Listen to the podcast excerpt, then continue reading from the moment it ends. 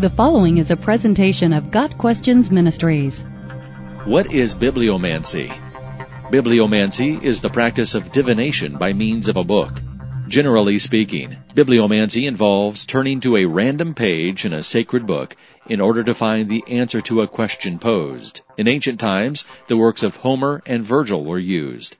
Now, bibliomancy often refers to fortune telling by means of the Bible.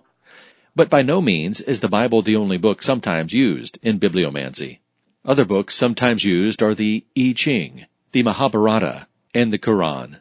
The process of bibliomancy involves asking a clear question, opening the book to a random page, and trailing a finger in slow circles until the Spirit says to stop.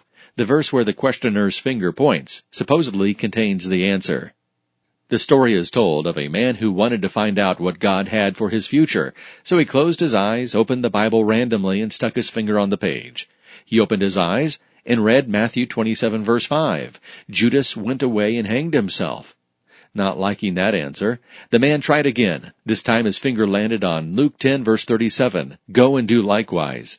Again, not liking that answer, the man tried again. This time his finger landed on John 13 verse 27. What you are about to do, do quickly. All joking aside, bibliomancy is not biblical. God's Word condemns all forms of divination in no uncertain terms.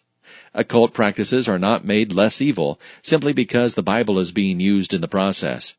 Yes, God speaks to us through His Word. Yes, God leads us to specific Bible verses that will speak to us in a time of need. Yes, God sometimes causes us to stumble on a verse at precisely the time we need the message the verse contains. But God's Word was meant to be studied, understood, and applied. We are to study God's Word intentionally, not randomly. Ours is a reasonable faith, not one based on esoteric interpretations of random verses. Our wisdom comes from God. James 1 verse 5. Got Questions Ministry seeks to glorify the Lord Jesus Christ by providing biblical answers to today's questions. Online at GotQuestions.org.